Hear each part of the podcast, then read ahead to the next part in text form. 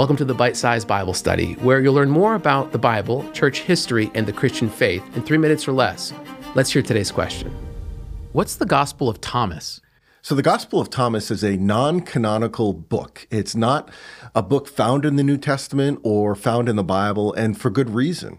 It's full of all kinds of heresies and weird beliefs.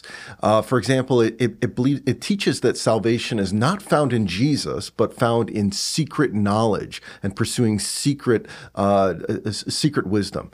Uh, it teaches that the kingdom of God is not found in Jesus, but the kingdom of God is found inside of you. And then it teaches that everything physical is evil, but the spiritual realm is all good.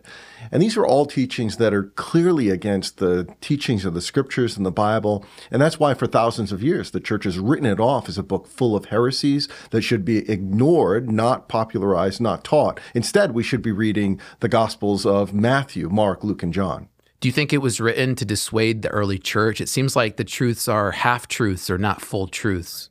I, I don't know if it was necessarily written to dissuade Christians from the truth, but I do believe that it was a, a, a combination of some strange Greek ideas, some strange, you know, pagan ideas, and then bringing in Christian and even Jew, uh, uh, Jewish ideas.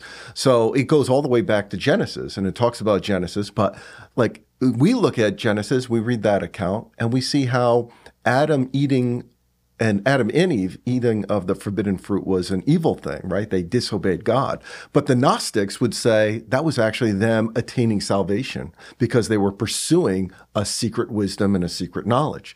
So it's again this strange kind of combination where they believe some of the same events and people in the Bible, but they have a whole different spin on it because their value system is so warped.